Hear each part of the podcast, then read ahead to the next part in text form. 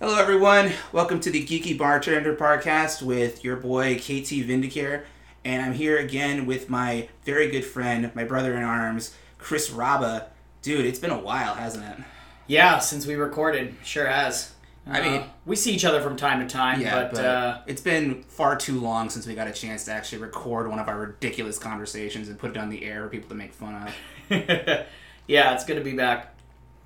Yeah, I mean, it's been like probably about a year, and I, Man, has it been that long? It's been about a year, like I think, and it's one of those things where it's like I had everything set up to like go for like a while, but then one thing falls through, which makes another thing fall through, and before I knew it, I'm just like, damn, I'm gonna have to like put this all back together again, and I got demotivated. But lately, it's just been, man, I just want to put some thoughts out there. I want to talk out there and just do something because, you know, it's been uh, it's been a it's been a weird, tricky, difficult year. And, Yeah, for everybody, I think, in Yeah. so many different ways. Um, just so many things like like uh, 2020 had a lot of unpredictable twists and turns. It's gonna be one for the books, dude. I mean, everyone's gonna remember what their 2020 was like, and they're gonna be talking about it. Yeah, I think you're right. Want to get a little bit of that in here, and that's kind of like one of the main things that I want to do. But before we get there, we do have our cocktail of the of the podcast, which was what we promised we were going to have. So we're always gonna have that. So, Chris, take it away. What am I drinking? What's in my mouth? uh, right now, we're drinking uh, the Lion's Tail cocktail.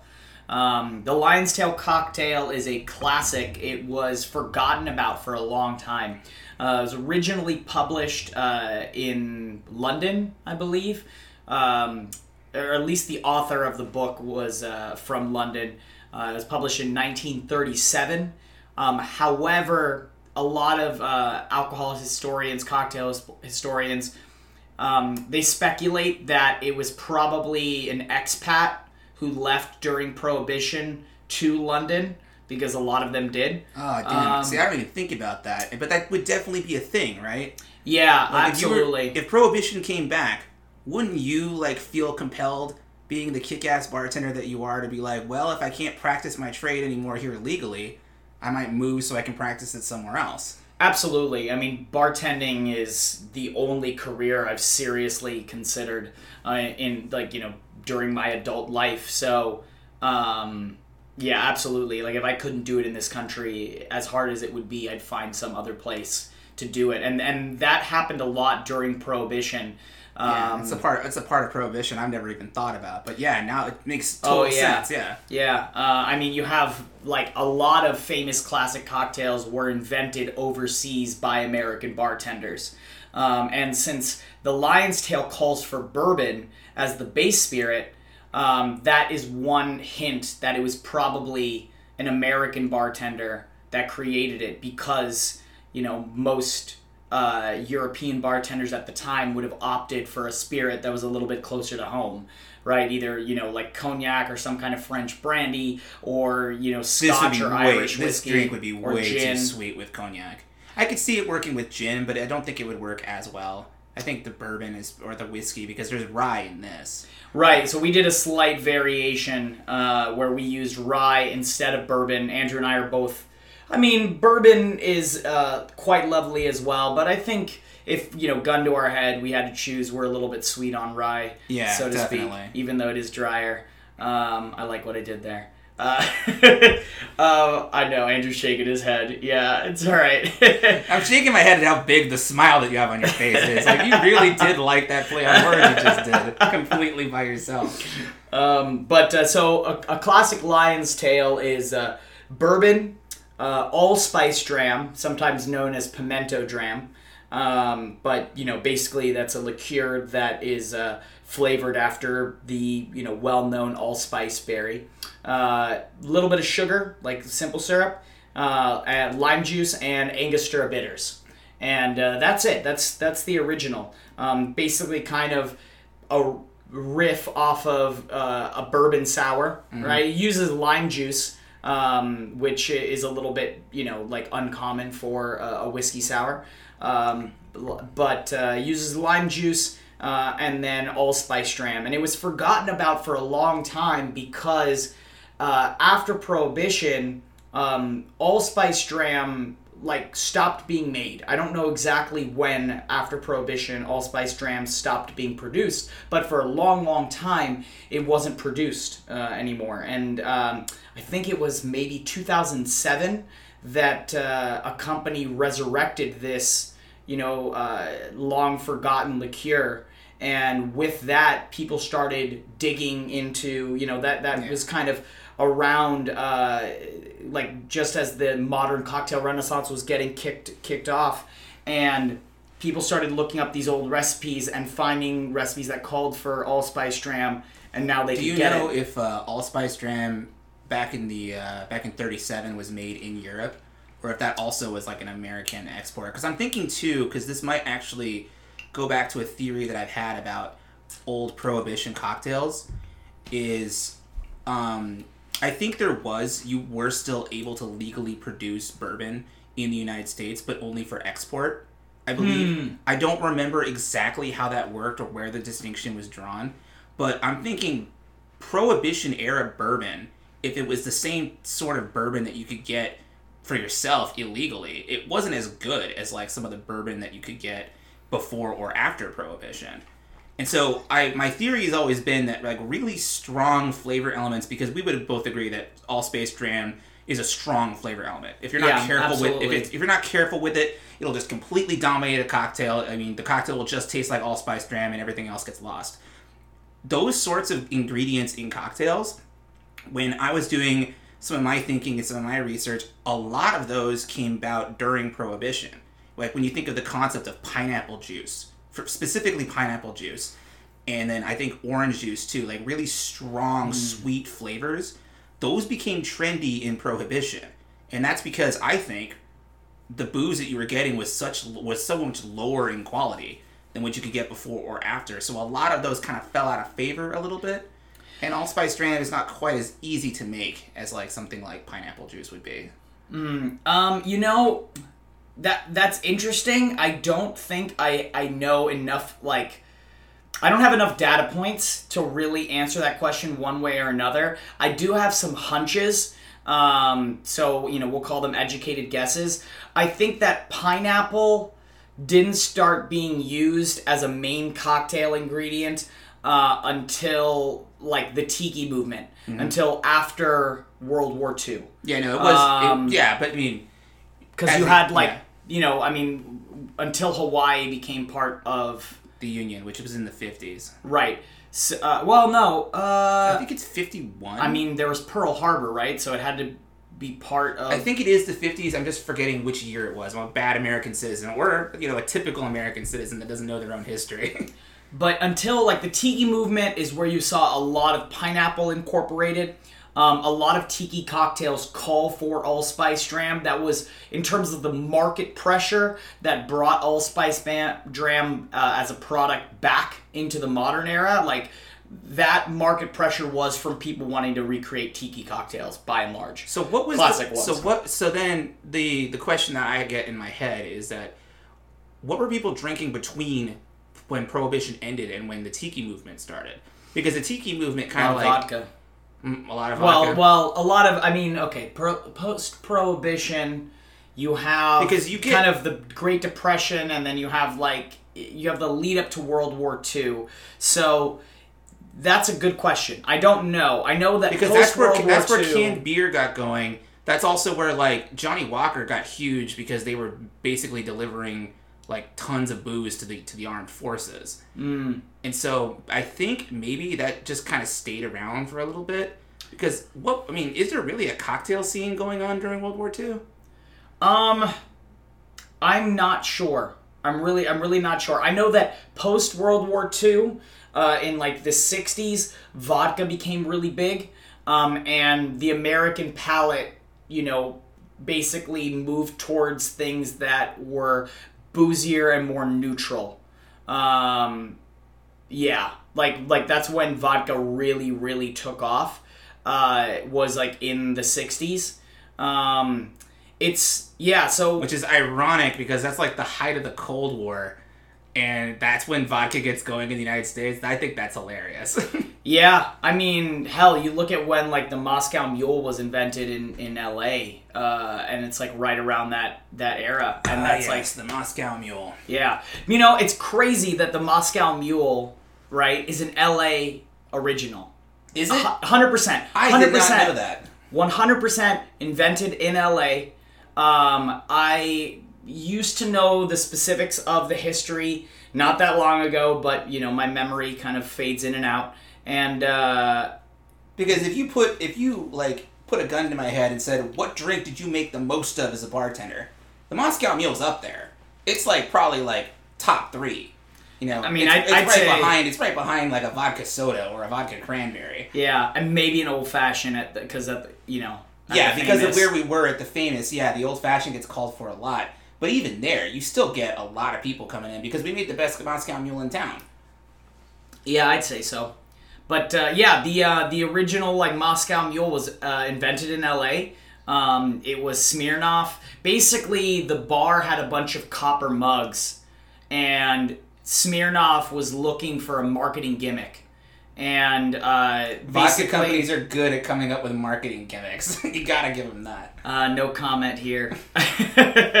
um, so yeah, it was uh, Smirnoff was looking for a marketing gimmick. They had all of these copper mugs, and the bartender just threw vodka and ginger beer together, put put a lime wedge on the side and a copper cup, and boom, Moscow Mule was born. Uh, a lot of just like just kind of happenstance. Honestly, it was I just mean, the Moscow Mule for me holds like a, just a little place in my heart because when I was first moving from bar back to bartender, those long double 16 hour shifts I used to work just so I could get a chance to bartend. I remember I was bartending with our buddy David Tran and Mm. we had this group that were coming in. It was probably like six or seven of them and they were just going through Moscow Mules. And so David, he looks at me and he's like, "You can do this, right? It's, it's this simple." I'm like, "Yeah, I can I can set that up." He's like, "Good. Take care of this group. Anytime they want around, you you do it, so I can deal with everybody else." And I was like, "Cool." But that was like the first actual cocktail because I don't consider like a rum and coke or a you know a uh, vodka soda. I don't consider those to be actual cocktails. I know technically they are, it's it's but- a it's not a hard and fast line. Yeah. you know. but to me that felt like the first real cocktails I actually made in a bar setting. Right. was like round after round of those. So yeah. Right. Yeah. Uh, it, it's it's a it's a popular one for sure. And and what's nice about the Moscow Mule um, Is that there's formula? A, there's a zillion variants of it now. yeah, and and you can more or less like sub out the vodka for just about any base spirit, and it'll still be tasty. Um, honestly, it'd be hard for me to come up with uh, a spirit where it wouldn't be good, right? If I'm running through the general order of like what my well looks like, vodka, yeah, obviously, gin, yeah, um, Tequila. tequila, yeah. Uh, it'll work with mezcal. It'll work with more or less every whiskey. Actually, I like mezcal mules. Like, Yeah. I, I genuinely enjoy those. I prefer those with like ginger syrup and soda instead of ginger beer. But if someone handed me a mezcal mule and said, "Hey, man, have a drink," I'd be like, "Yeah, sure, I'll drink this." Yeah, um, yeah, it'd honestly be be difficult for me to find uh, a spirit out there that it, you know where I wouldn't recommend, where I'd say, oh, I wouldn't mix that with I would- ginger beer. I think the only two I can think of would be probably dark rum and cognac, because I think it could even work with with light rum. Uh, well, the thing is, is that okay? So cognac, I have not had it.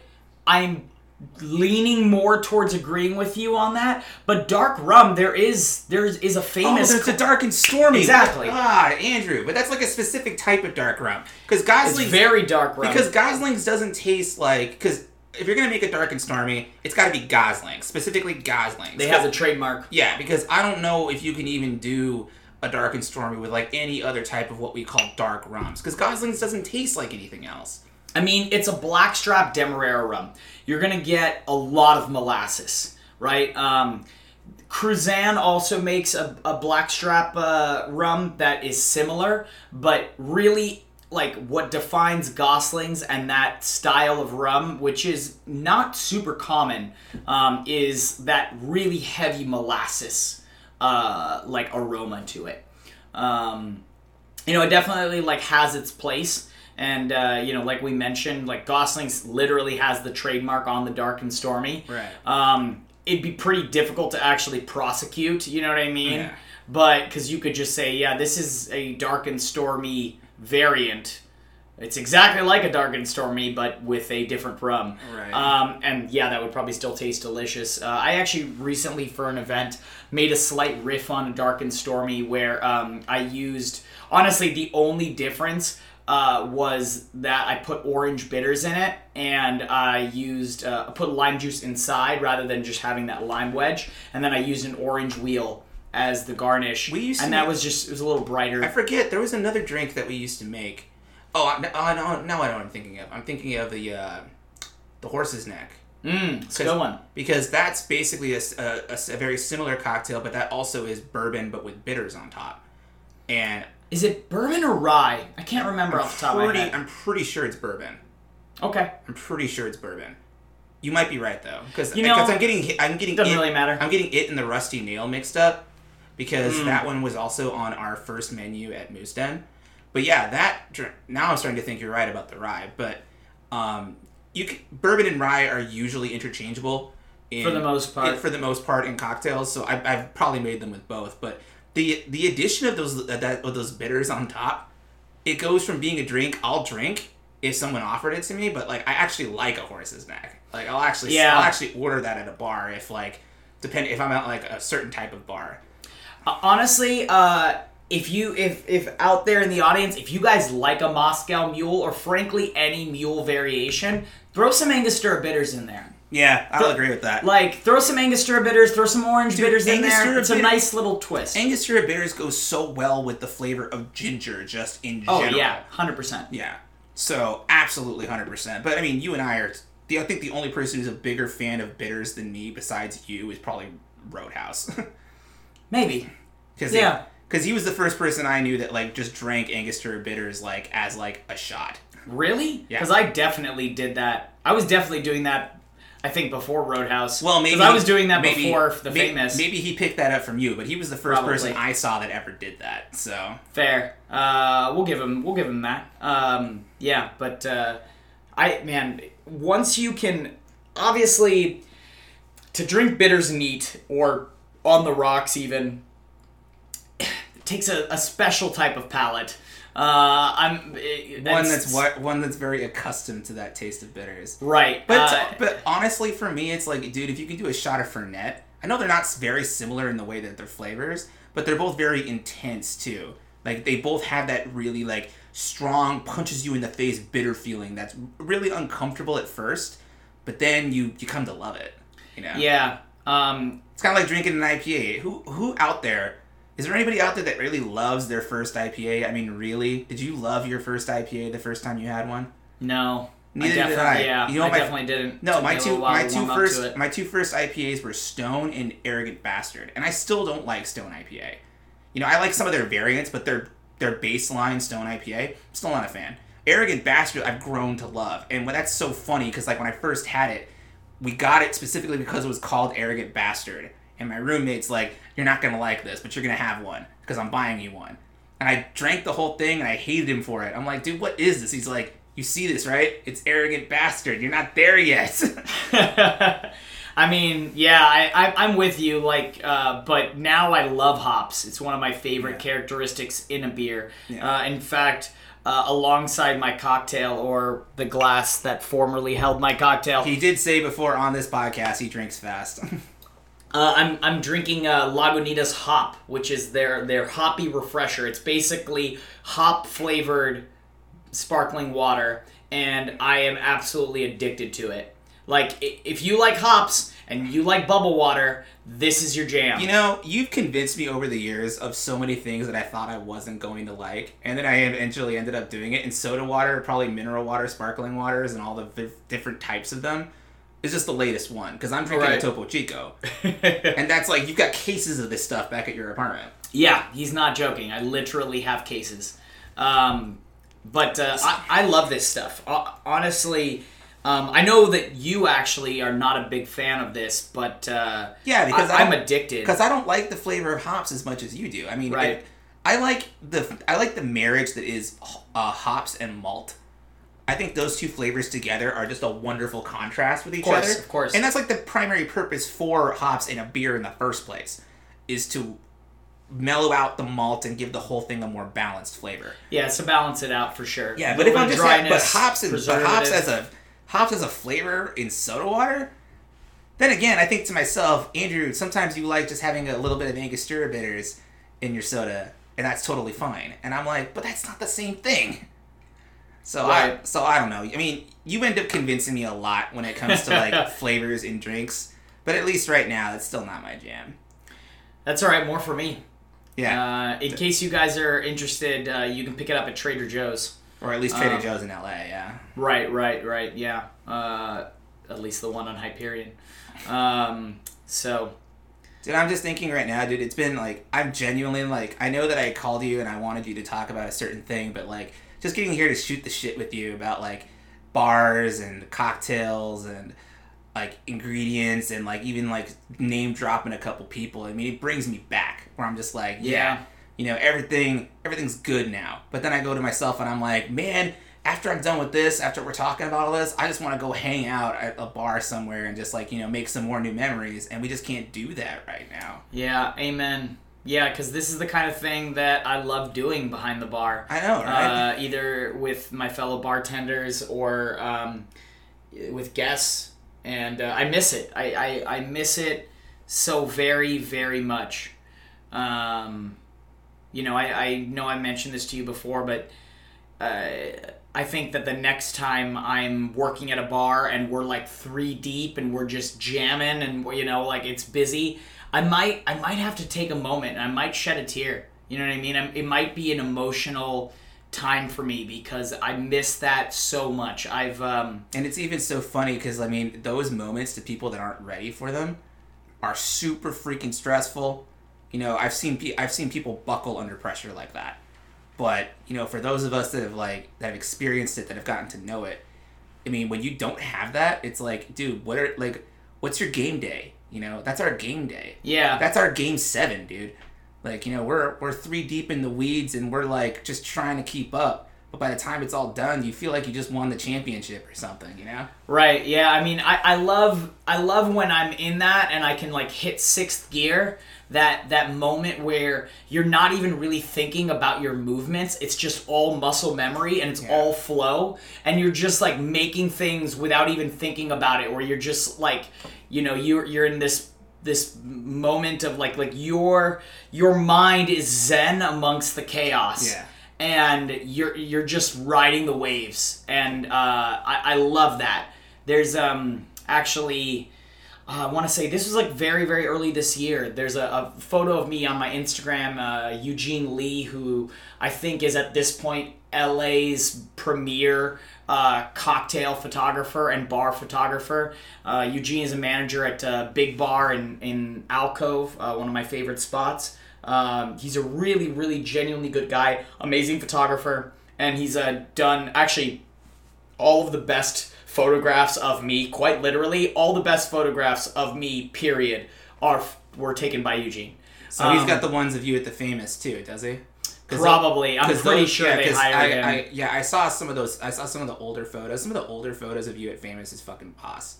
Thanks, man. Uh, yeah, and he, he took a photo of me, uh, and honestly, I'm like mid conversation, and I've got two shaker tins in my hand, like mid shake, and you can tell that this bar is swamped, and there's like two guys like crossing behind me.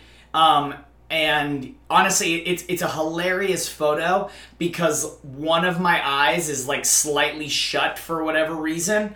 Um, so I look kind of out of it, but you can just tell based on my facial structure how happy I am to just be in it. You know what I mean? And and uh, I really look forward to to uh, post the post COVID era when I can be back there like that. You know, I had a small, very like it brought me back. So it, it I got to experience just a taste of it. So that it brought me back and made me realize how much I missed it too. And that's when I was doing uh, the poll working for LA County. Huh. and it was when we actually got busy and i found myself just going back to being a bar back where i'm just like okay I see what's the most what's the best way that I can contribute right now to make sure that everyone is more successful. And what I realized was that like prep work was what we were missing out on the most.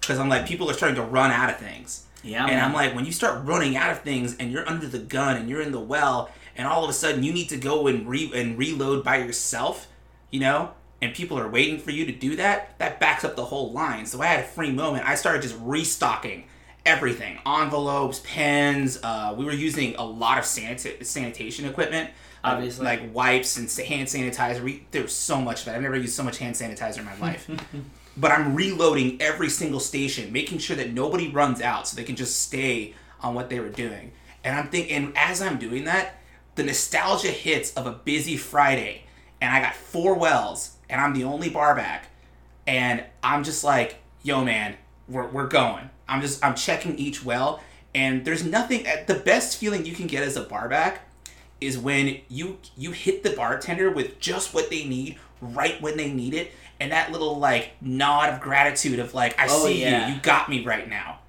oh yeah. That's the best feeling as a barback. There's a lot of good feelings as a bartender too, but like as a barback, which I know you and I both love being barbacks, like you know, provided we're in the right situation. Mm. But when you can get that moment of like you got them right when they needed you, you know, Yo, that's uh, that that is uh that's barback extra credit. You can do everything right as a barback, and the only way you can like get that little like nod of appreciation that like oh you've gone above and beyond is that moment is where you know as a bartender I'm running out of like vodka and by the time I run out my barback already has an open bottle of it waiting just waiting for me to take off the pour spout, plug it in, and finish. That, like, man, if you can nail that as a barback, like, that's extra credit, man. I, I will I will never forget the barbacks that because it, it it's rare because and and I get it, it, it you know the, as a barback you're managing your cooldown times. There's a lot of things to manage, right? Uh, to use video game parlance, you're you're managing your cooldown times. You, you know a lot of things to manage, a lot of plates spinning and to be able to pull that off right is is a thing of beauty and and those are the barbacks that i'm like oh yeah you're for real like like you know what i mean like um that it's barback extra credit I just know I know one moment in particular. Um, I don't remember what night this was. It probably wasn't even that busy, but it could have even been a Thursday. You know, a Thursday trivia or something. But David Tran, again, one of our good friends we both worked with, that we both respect the hell out of. yeah i love d-train Um, he was he was running the horseshoe by himself, so he's basically got two wells open right there, and we were we were busy. Like we were definitely busy, but we were busy, but we were undermanned too. So it's it's different when you're busy and you got just enough guys. It's Right. different when it or or girls. It's different when you're uh, when you're busy and you don't have enough people. So- Absolutely, yeah. So it was Totally it's, it's, world. it's three of us, and Tran and Tran's got two wells to himself. But I noticed he's down to his last tin. So he's like he's got one tin in his hand, and there's no tins left on the top of the well. So I was in the middle of doing something, and I had just enough cooldown time left where I'm like, I've got 20 seconds, I can do this. So I ran over. There's a big sink right there, and I started immediately getting his tins, and that was probably the most sincere, delighted smile from a bartender that I was barbacking for that I've ever had. And he's just like, "Dude, thanks, man." 'Cause that- and that's, That's all, clutch. dude. That's all. Because yeah, he was about to run out of his tins, and he had six tins that he was working with. and that means you gotta stop what you're doing Yeah. and wash all of them yeah, reload on six tins, but I've got him. So while he's getting the next customer's order, he's got all six tins back in his well again. And just like I you knew, like, dude, that was a big hookup. Because the last thing you want to do is you want to leave your bro right there on the line with you, and he runs out of ammo. That's Yeah. The, that's the. I mean, dude. I mean, that's just as important, and that's what I try to teach. Like when I was when I was trying to train barbacks, and this is also too. I mean, we both have this same philosophy of why you want to take care of your barbacks, because a mm-hmm. good barback is so important to making sure that those nights where we're all in the weeds. If we got a good barback helping us, that's like having a good healer in the party, right? right Instead of like everybody taking care of their own life, you've got one person whose only job is to make sure that everyone else stays alive. Yeah, I mean barbacks. I consider them the base of the pyramid, right? If if you've got a, they're the foundation, right? If you don't have a, they, they are your support staff, and if you don't have a good support staff, then you know it's only a matter of time before everything that's built upon them crumbles. See, I look at it this way. I look at it as uh, bartenders or damage dealers. They're the ones that are actually making the drinks, like exchanging the money. They're the ones that are actually like you know reducing the number of people that are standing in line. You know, they're dealing the damage. The the bar managers, they're the tanks. If anything goes wrong, if there's anything going wrong with the customers, or if any of the customers want to be difficult, that's the manager. So the manager has to take all that aggro if there's one there. and then the barbacks are the healers because bless them, they've got the job of keeping this ragtag group together together. You know. Yeah, I love that metaphor. I love that. I- It's I- so good. I still haven't figured out quite where security guys fit in. Sometimes they're tanks, but that, so they could take the role of a tank, but that's not necessarily their full time job. right. Yeah, but yeah, I've um, it was so funny because you brought that you brought up the cooldowns thing again. When I was first learning how to bar back and when I was first learning how to bartend, everything started turning into video game analogies for me. Everything. and I'm like, how did Chris, who doesn't play a lot of video games, be the one to say, hey, you start using video game analogies? So then whenever I started teaching anybody else, me, me and John used to do this a lot. It's another one of our friends. Yeah, John Corella. Yeah, whenever I needed to explain something to him, I'd be like, listen. And I would explain it to him like he was in a WoW guild.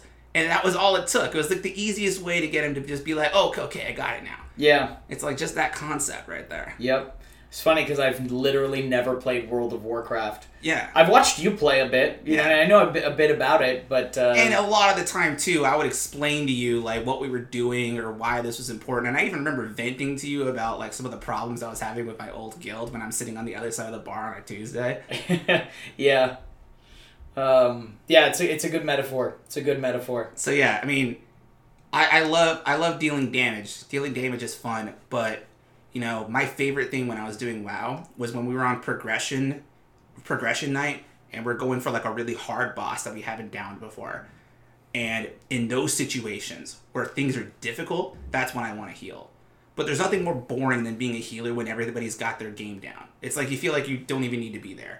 Right. And that's a really and that's a really similar scenario to being a barback. Yeah. Because being a barback on a slow night kind of sucks. It does.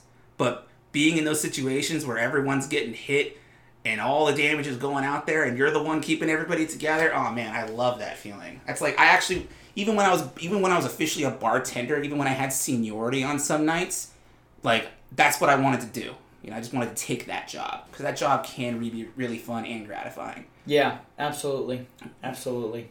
But then we both know when it can't be gratifying, and that's when the people that are that are working there where they take their barbacks for granted, and it's like, why would you do that? Yeah, yeah, I know it's, it's unfortunate. Um, I think you can always tell a bartender that has bar backed, uh, like really bar backed. Uh, And the way and the way we were not. brought up, the way we were brought up and trained was that you couldn't bartend unless you barbacked first. Right. Like, they they just didn't believe in it. Right. Yeah. Uh, and ideally, I think that that is the way it should work: is promotion from within. Um, you know, un- unfortunately, I, I, I like understand why it's often not done.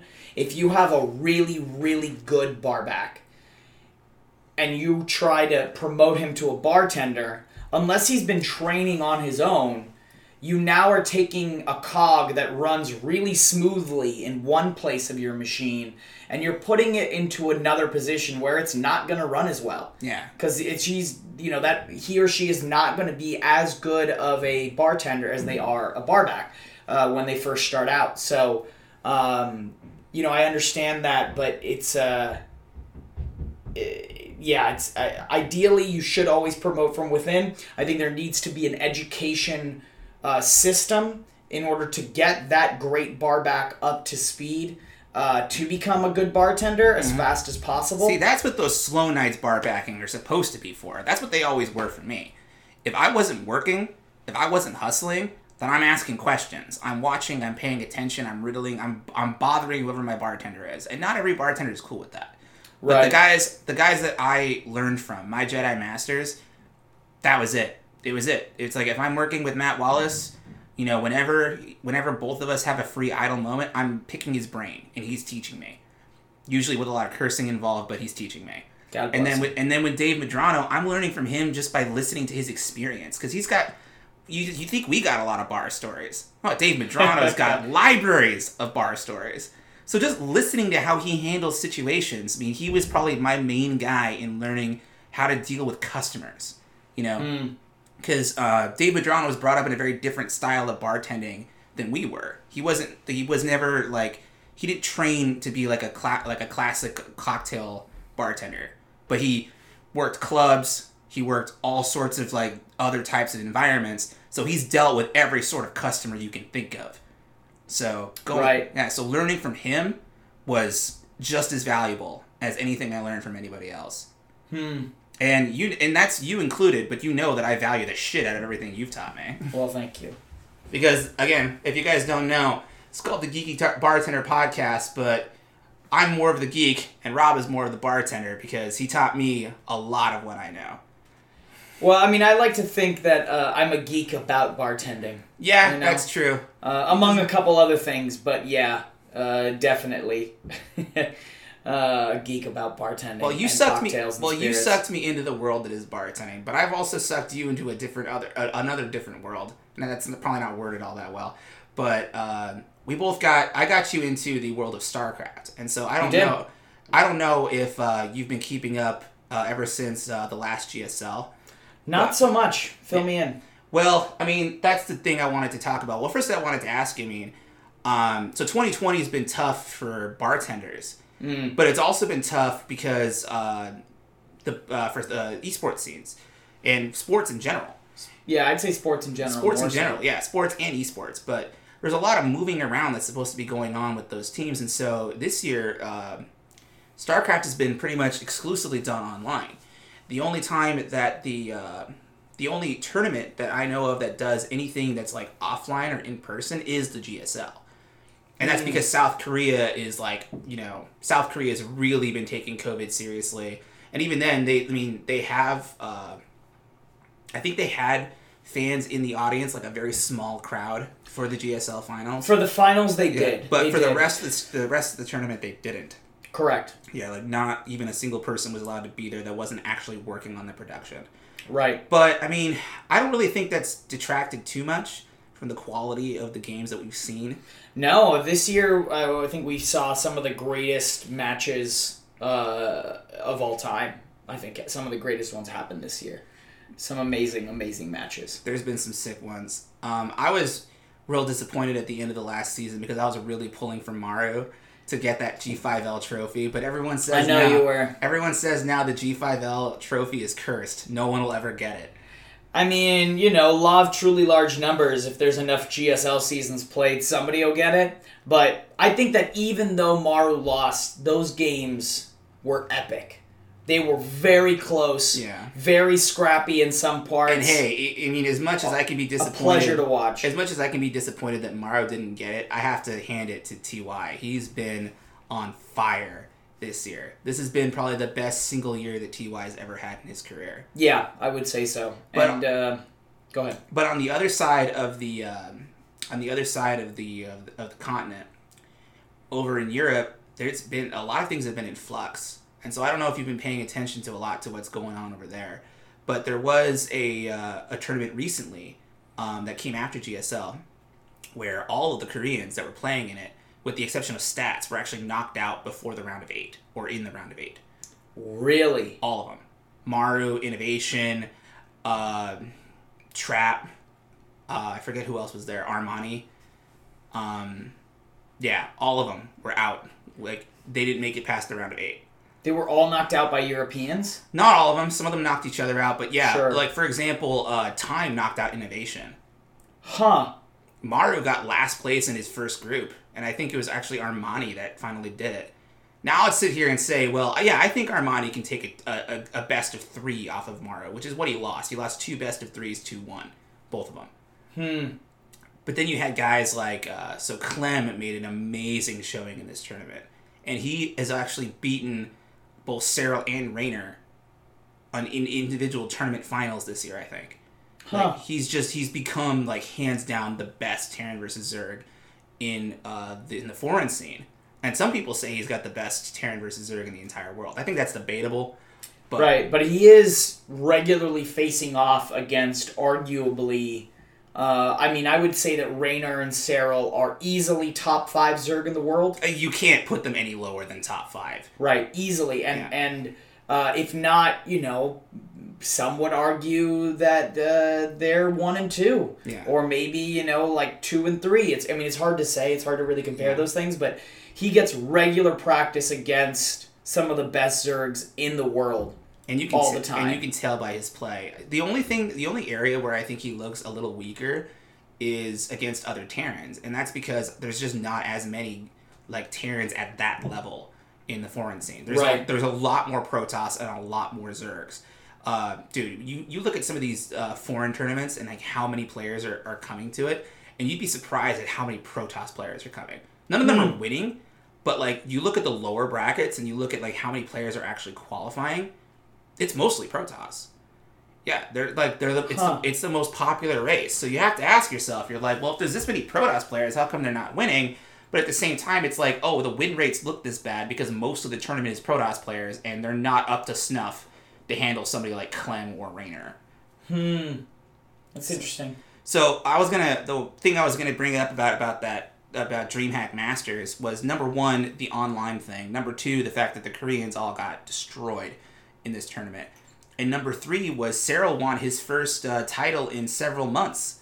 You know, yeah. Which is funny. That's a that's a that's a long dry period for No, Serral. no, actually, it's been a talking point. There's been a significant dry period for Serral this year because he loses to Reynor a lot, and he lost to I should say a lot, but he loses to Reynor quite a bit, and he lose he lost to Clem earlier this year. Right. And then he had a really bad showing in uh, the last tournament that he was in, where again, just like Maru, he didn't make it out. Well, I think he did make it out of the group. He made it to the round of eight, so not quite as bad.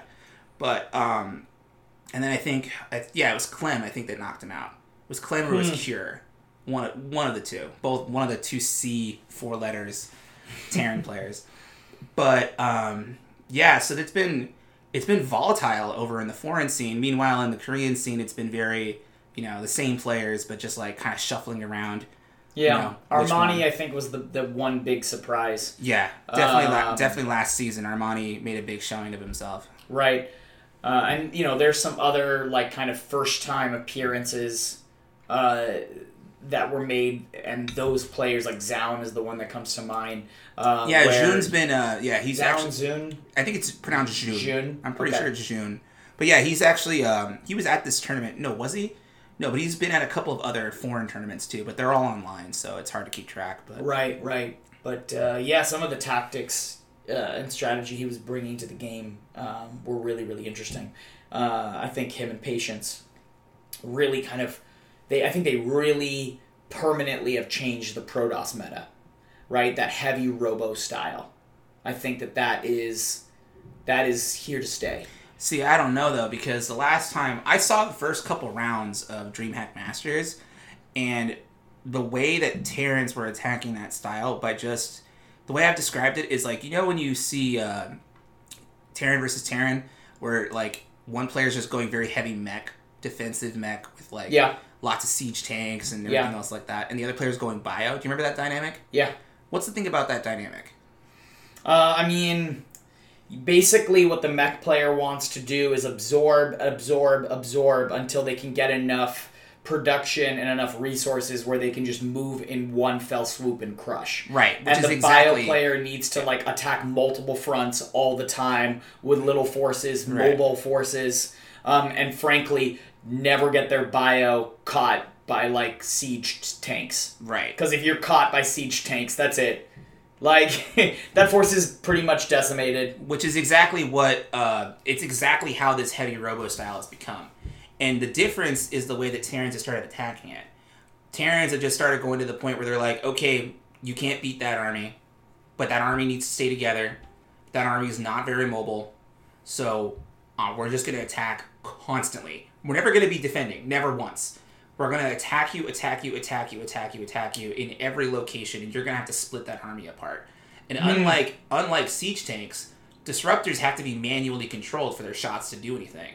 You can have a couple deployed tanks not knowing what they're shooting at but they'll still shoot at anything that comes in range. Fair. so what I saw in the early rounds of I think I think it was that DreamHack Masters tournament was it, this didn't even look viable anymore. The Terrans that were attacking it, like HeroMarine, uh, I think Beyond was not not Beyond. Um, it was like was it Innovation or or Ty one of them. They were just relentless pressure and just completely making it look not viable. So Mm. I don't know if it's here to stay. I think it's a tool in the toolkit now. Okay, but I fair. don't. But I don't think it's going to be the predominant style that it was anymore. I think people have started figuring it out, Fair. Which as is- as happens. which is always fun to see, right? Right, yeah. Uh, it's fun to see that evolve. I, I honestly feel very fortunate that for the professional sport that you and I follow, like most closely, well, certainly me, you do follow, you know, like. Uh, I follow. I follow most of the major ones. Some- Basketball, some, football. Yeah, some more closely than others. Football's easy to cover. It's easy to follow because it's one game a week. Sure, sure. Yeah. Uh, whereas StarCraft can have a lot of different games and tournaments depending on the diff- the region, etc. And obviously, basketball is much more difficult to follow because it's 82 games in a season. Well, now it's going to be something like what 70 or something like that. I don't know. Yeah, no, they're uh, they're still figuring out the details for that. But uh, I feel fortunate that at least for StarCraft, um, you know, the disruptions have been minor, right? In terms of like how the seasons have played out. They started a bit later, but by and large, we're still going to get all of the same, you know, tournaments. I, I, I know that like every sport has this problem right now, but the lack of crowds is really killing a lot of the hype. People aren't as hyped as they were when you get to see like you know a crowd of forty to fifty thousand nerds. Like, Mm. so Katowice is like the big championship event now, and that takes place in Katowice, Poland. And dude, that crowd, like I've never like it, that crowd is just as raucous and as enthusiastic as any like as any sports crowd I've ever seen. Maybe not Huh. quite up to the level of some of the more ridiculous soccer stadiums, but pretty pretty raucous. huh. Pretty raucous. So, um, if, At least until Serral loses or gets knocked out. well, I mean, Sorry, it's a bit of shade on European uh, fans there. so- Well, I mean, uh, Serral's like the uh, the Michael Jordan of European StarCraft, and I mean, one thing about Europeans is that they all tend to really support their athletes. I mean, Luka Doncic is a basketball player that killed it during the playoffs, and I know he's super popular in Europe. And I think he's what Serbian. So, um, no, he's not Serbian. He's uh, Croatian or something. Mm. It's, it's a Balkan area. Um, but yeah, no, they're they they love this kid over here. It's like this is like Europe's golden boy coming coming to uh coming to the U.S. and playing and dominating. And it's just like Serral. You know, Serral's like was with the minute he started being able to beat the Koreans consistently, he's all of Europe's golden boy. He's not from Finland. He's from Europe. Fair, yeah. I think it's funny that they're like that because I and I think this whole dynamic is really weird too because it's like, oh, um, he's he's European, but he's beating up the Koreans. It's like that's one country. South Korea is one country, I know. And Europe is like what, like hundred countries or something like that. Like, I don't know. but it doesn't matter what country. It doesn't matter what country he's from. He's from Europe, so it doesn't matter. And it's like ah, it's like I can't. I can't claim Scarlet to be an American, can I? No, I can't. I can't claim Special either. And those are the two best players from North America. Although that's the other thing about this uh, this most recent tournament. Neeb and Astrea, who are American and are Protoss, made a really nice showing of themselves too. Oh, nice. Yeah, so for the yeah, about time, boys. It's the first time in a Yeah, while. Neeb's been quiet uh, for Yeah, a while. Astrea's been the up and comer, and I've written off Neeb a few times, and every single time that I do, he like manages to like punch back and be like, "Yep, I'm not done yet." Hmm. So I mean, good on him for that. Yeah, I mean, I I do uh, Scarlet, uh, who's um, uh, the only female uh, professional StarCraft player that competes at high levels. At that level, there are Yeah. some, there are a couple of other ones, but not at that level. Right. Um, she's from Canada, and then you have uh, Special uh, Juanito from Mexico, and they have a special place in my heart. Not only because they're from North America, but I love their play styles. I just love watching them play when they're on form. Uh, they are really, really fun to watch. Uh, you know, in that that uh, early, I think season one this year when Scarlet uh, beat Rogue with just some dirty play, just some like, oh man, it's just like dirty, cheesy, backstabby play, and you're just like, like uh, it was so satisfying to watch her take out arguably, uh, you know, easily again the one of the top five Zergs in the world. She was delivering the regards of the Lannisters. yeah, that was some dirty play, but I loved it. Uh, and so you know when when her and Special are on their game, I love watching them play. They're so fun to play, or sorry, it's fun to watch. And uh, honestly, for me, StarCraft, uh, you know, is is a spectator sport because you play. Um, but I haven't played in many, many years. And I don't I, play, never played I don't play StarCraft nearly 2. as much as I used to. Um, but for me, it's you know pretty much purely a spectator sport, and so I love the players that are fun to watch. Um, you know, innovation is a fantastic player, but he's not always that fun to watch because he has pretty much, I mean, with some exceptions, but he more or less has one style, and he excels at that style like probably more than any other Terran. His parade pushes, his like marine tank parade pushes, are I think second to none. Um, he excels at that one style, but and that you know brings him a lot of victory, but it's not always the most entertaining to watch. And then you have a player like I, know, I can never, I can never get tired of watching innovation parade push. There's so much that goes into it. but that's like you know, Okay. but that's you know, as a player, you know, it's like someone that plays basketball just watching Kobe's footwork all game. You know, Sure. not the not the rest of the stuff that he does, just his footwork. Sure. And then you know you have a player like Parting. Like if uh, if innovation is Kobe Bryant, which is saying something, I don't know, but like if innovation is like Kobe Bryant, uh, I think Parting is like Dennis Rodman. like I was like, where is he gonna go with this? Because he doesn't know basketball that well, but that's actually freaking perfect. yeah, Parting is like Dennis Rodman. Parting will pull out the craziest stunts out of nowhere, sometimes both in game and off game, um, or at least crazy by uh, professional StarCraft standards. Which is nowhere near what Dennis Rodman was. No, like. not not at all. Yeah. Um, but he's just so entertaining to watch. He's an entertaining personality. Period, both in game and off game. See, I like. I mean, I'm totally agreeing with you, but I like watching Parting lose. I do. Huh. I like seeing what crazy stuff he's gonna bring, and then just to see it crash and burn on him. And I'm just like, yeah, I had a good time. Thanks for that party. right. But it's like, but if you're, I don't want you beating any of my any of my favorite players. It's really fun watching him beat players that aren't my favorites. That's Right. always fun. But I don't want him beating any of my favorite players. Not with the bullshit he always pulls off. I, I in general every time he's in a game i always am pulling for him i think 90% of the time even if he is facing you know some of my favorites um, because the longer he stays in the tournament the more i get to watch him play meaning the more entertaining right? Um, it's same with like sos a lot of SO, sos brings a lot of crazy strategies and honestly they don't always work. But when they do work it's incredible. It's like you just watched a magic trick. Like a, a blow your mind magic trick. You know that that that proxy nexus where he built a nexus in his opponent's base That's what you meant when you said like some of the best games I've ever seen. Yeah, because that was like, I don't think we're ever gonna see that again. no No, that particular strategy, I don't think we'll ever see that again. you know but it's a player like sos that brings in out these like once in a lifetime That was also that was also season one this year, wasn't it? god yeah it feels like 10 years ago to be honest Yeah, but there's been, I mean, each season of GSL's been a banger. There's Yeah, been three it's been a good- seasons, and each one of them's been a banger. Yeah, it's been uh, it's overall been a really really good year for GSL games. Uh, so I guess that's a 2020 silver lining, which you Well, know, yeah, I've definitely watched more StarCraft this year than I did last year, Hmm. and I think there actually might have even been more StarCraft this year than last year.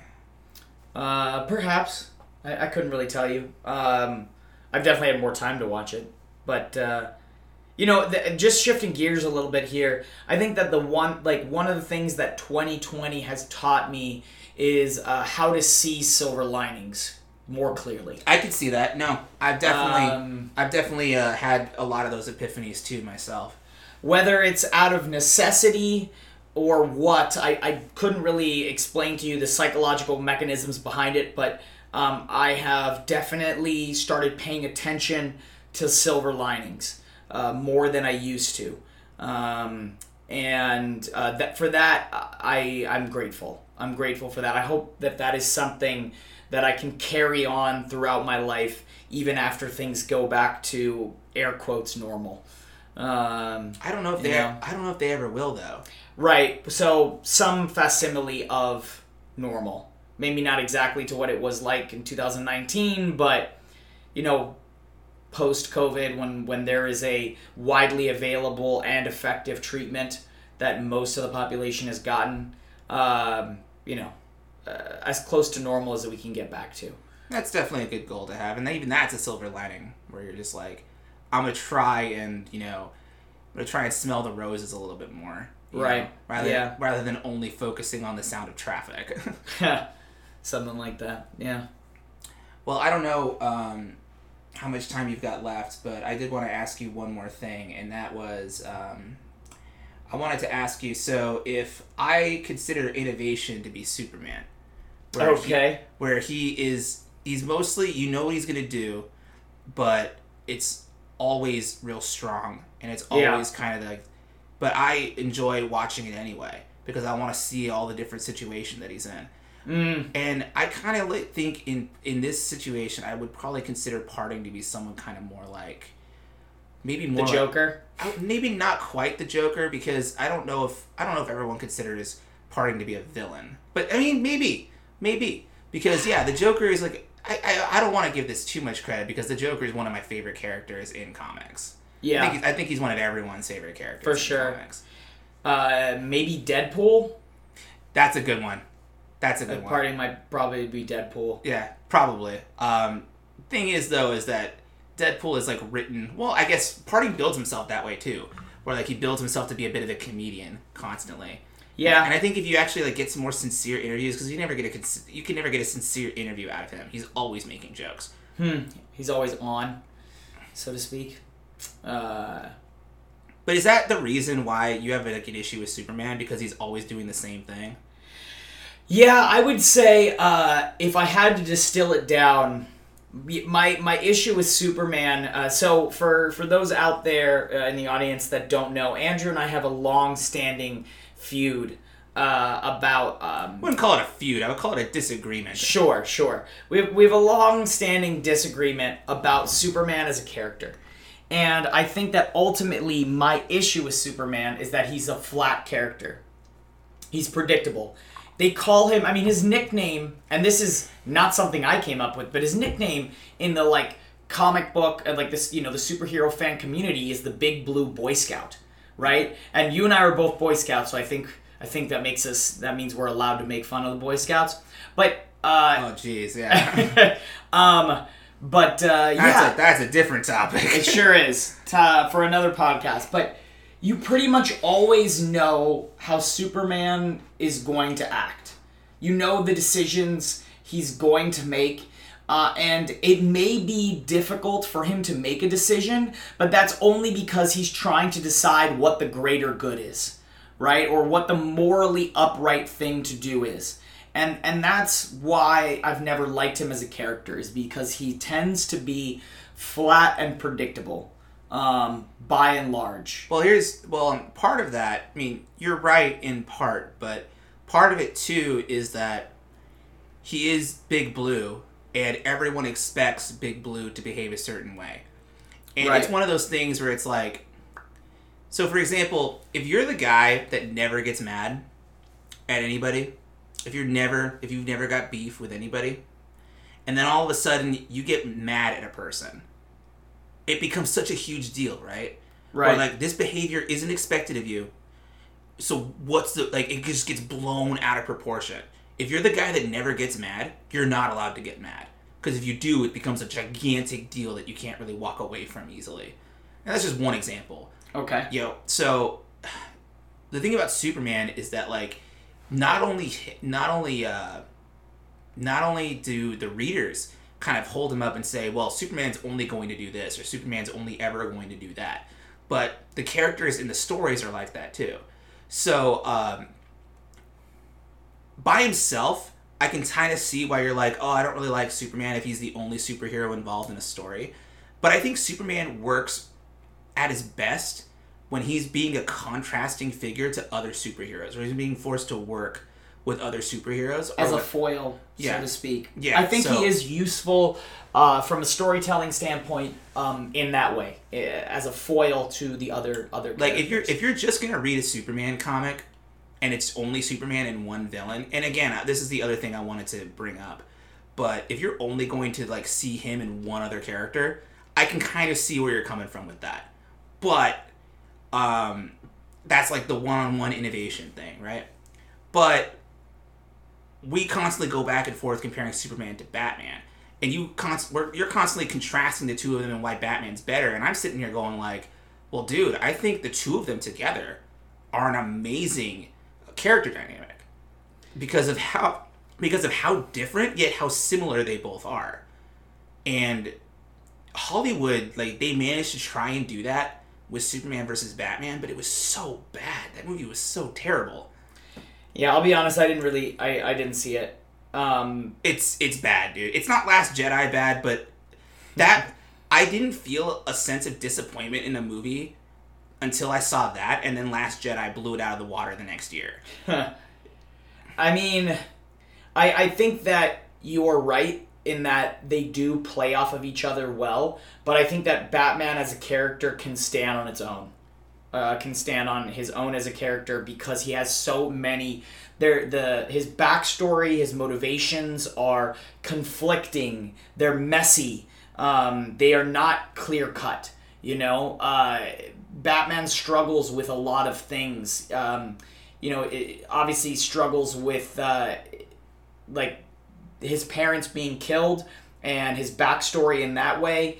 Um, I think he struggles with the idea of um, battling monsters without becoming one himself.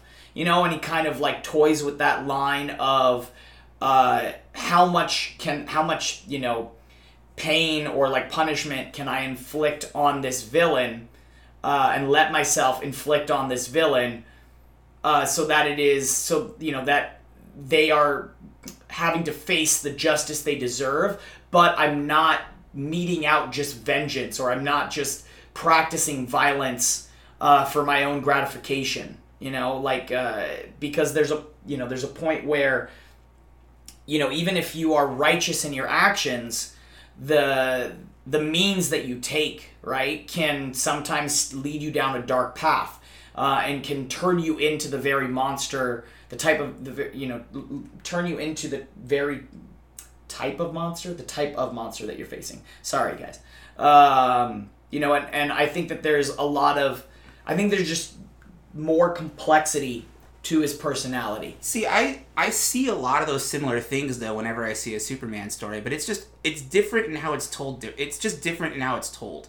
Superman is not like Batman in that like Superman is a very like Batman can be. You're right. He's more versatile in that Batman can be a macro superhero where he could be a member of the Justice League and they could be going around and like you know saving planets or saving the Earth or whatever. Like and Batman can find his niche in and often does in very brilliant ways and again, the live action stuff hasn't really done this justice because Batman in Justice League, I just don't like him in that movie. But in a lot of the animated stuff, yeah, Batman's one of the best characters. But the thing about Superman is, uh, just by the very nature of who he is and his powers, almost everything he deals with is on a macro scale. It's hard to do micro scale Superman right. But there have been there have been stories where it's been him and like and that's a lot of the time it has to do with Lois Lane or some other people. There was this wonder there was this really really awesome I forget which comic it was, but it was Superman just having a one-on-one conversation with somebody who was suicidal. And it was just the conversation the two of them had. That's all this was and it, it became like this gigantic like uh, one of the most famous Superman comics and I forget which one it was. But almost every most of the stories, just because of the nature of his powers, have to do with Superman dealing with something macro, something larger. right because So, he has yeah. his powers Yeah. are immense So a lot of the commentary that you get from Superman, because there's a lot of you know psychological commentary and a lot of personal commentary that's like you, you Batman's being used as like a way to tell people that like it's okay to feel this way or it's okay to feel that way or this is what you shouldn't do or whatever. But Superman a lot of the time is very much a social commentary where when they changed Lex Luthor from being a mad scientist to being a businessman, Hmm. in a way, it becomes a thing where it's like, oh, is Superman's enemy really Lex Luthor? Or Superman's enemy really capitalist, you know, consumerism? You know, big freaking business, you know? You could easily see it that way. And a lot of the time, Superman ends up being like the target of the US military because the military is really paranoid about how powerful he is. So he ends up at odds with them. Or Right. people will bait Superman into doing something really minor, then making a huge deal out of it because they have to besmirch his perfect image. But it always has to do with Superman being this big, bright symbol. And I think there's this line, there's this scene in the Justice League cartoon, which I think really kind of like shows why um, why this can work. Because in this in this one particular episode, everyone thinks Superman's died, except for Batman, who doesn't want to accept it because you know he's Batman. He, there's not enough evidence that Superman's actually dead. But at one point, Batman says to himself, maybe he is dead, and is standing at his grave, and he says, "I have I've never had anything but respect for you. You showed me that justice doesn't always have to come from the darkness." So that's the difference, I think. Sure, and I do think that a Superman story can be can you know have uh, profound and like relevant messages, but I think those aren't located in Superman the character. They're not internal. Superman's like internal motivations are always predictable. They're always pretty clear and predictable. He may be part of a wider story that has like interesting, you know, messages and conflicts involved, uh, and, and kind of like maybe blurs the line between what is the right thing to do and what is the wrong thing to do, uh, and you know plays with those questions. But inside of Superman, he's always the big blue boy scout. That's it. I just don't always think that a character needs to be as deep and as complicated as Batman for them to be a good character, provided the story works. You know, like I'm trying to think of another really good example of this from somewhere else, but I mean, you know, I like what, that- like what about the Hound, for example? Like the Hound's an amazing character, but the Hound's very one-dimensional, isn't he? I wish I could tell you about the Hound. I'm not familiar. The Hound from uh, Song of Ice and Fire. Oh, oh, okay. From Song of Ice and Fire. Sorry, you're like you you moved Yeah. you transitioned Yeah, no, from. I'm, I'm trying. Yeah, I'm trying. Superhero. Yeah, I'm trying to think because there's a lot of, and that was the other point that I was gonna make was that I think, okay, if if your point is like mostly like these characters mostly do the same thing, like their their character uh, is not super super deep. I think yeah, but I think that's because they're comic book characters. And I don't think that th- there's a lot of comic book characters that are not. Some of the ones that stand out really well are like Magneto is considered one of the best villains because he is so freaking complicated. Right. And I love him as a character, but they're like you know I te- I like complicated. I mean, and this is just again, it's personal opinion, it's personal preference. I like complicated characters. I don't like simple flat characters. Green Lantern, not my favorite, not at all. There- Right. And that's the thing too is that like rather than like Same making thing. Mike rather than making Hal Jordan like more like having different renditions of him, they just have had they have different Green Lanterns. So Sure. Yeah. Um, you know, but but uh, and and that's the thing. Is like I just I don't I understand their purpose for storytelling. They definitely have a purpose for storytelling often, but I just don't tend to like flat characters. Um, yeah, and that's a personal preference thing. That being said, I do think we should wrap it up. Uh, in the audience, if you guys have opinions about anything we've talked about, whether it's uh, bartending or you know like living in the COVID era or um, comic book characters, Superman versus Batman, or hell, even if uh, even if you're a fan of GSL or fan of professional StarCraft, which you should be. We'd, you know, uh, you know, if any if anything we talked about it like you can take away from um, I know things are it's tough to not be bored in periods like this. I mean, I think that's like the main thing a lot of people are struggling with is just straight boredom. I don't want to I don't want to remove the financial hurt that a lot of people are dealing with because that's a little different, but boredom is definitely a huge thing and one thing you're talking about silver linings earlier. One thing about being a geek is that I think it's been a lot easier for me to adjust to being in the COVID era than people whose interests are otherwise because I'm still going to be able to read comics, watch cartoons, um, and I'm still going to be able to watch StarCraft. And so, silver lining for me is that this hasn't been as difficult for me as it has been for some other people. But damn it if I don't miss being behind the bar. For sure. and I can't wait to get back to that. Me too, man. Preaching the choir. All right. Uh, yeah, reach out if uh, if you guys have anything to say. Any uh, Tr- you feedback? need you need to do something before before I let you go. All Uh, right. you mentioned uh, that wonderful photograph of you that's on your Instagram, but I don't think people know what your Instagram actually is. I think you don't have as many followers as you realistically should. Uh, I definitely. I mean, I definitely don't have a whole lot of uh, followers. Uh, Instagram is New is to you. not my. I, I don't know if it's new to me, but it's not. It's not my jam. You know, it's uh. Um, but you can find me at uh, at Chris D Raba. So D is my middle initial, but uh, C H R I S D R A B A. Um, and I don't have a whole lot of, on there, cause but I've got some interesting things, and yeah, Well, I think I think it flows with each other. You get more followers, and you're gonna start wanting to post more things because, yeah, dude. Uh, there's a lot of older photographs from you that you could link to and stuff like that. I mean, it's I'm not trying to like give you way too much undue praise, but yeah, it's a fun it's a fun person to follow. So definitely look them up. But for the rest of this, um, I'm gonna try and do more content when I can, but I don't have like a stable uh, a collection of guests just yet. I'm reaching out to people, but it has been much more difficult with COVID because sure. for what we're doing right now, sitting across from each other, it's just it's more difficult.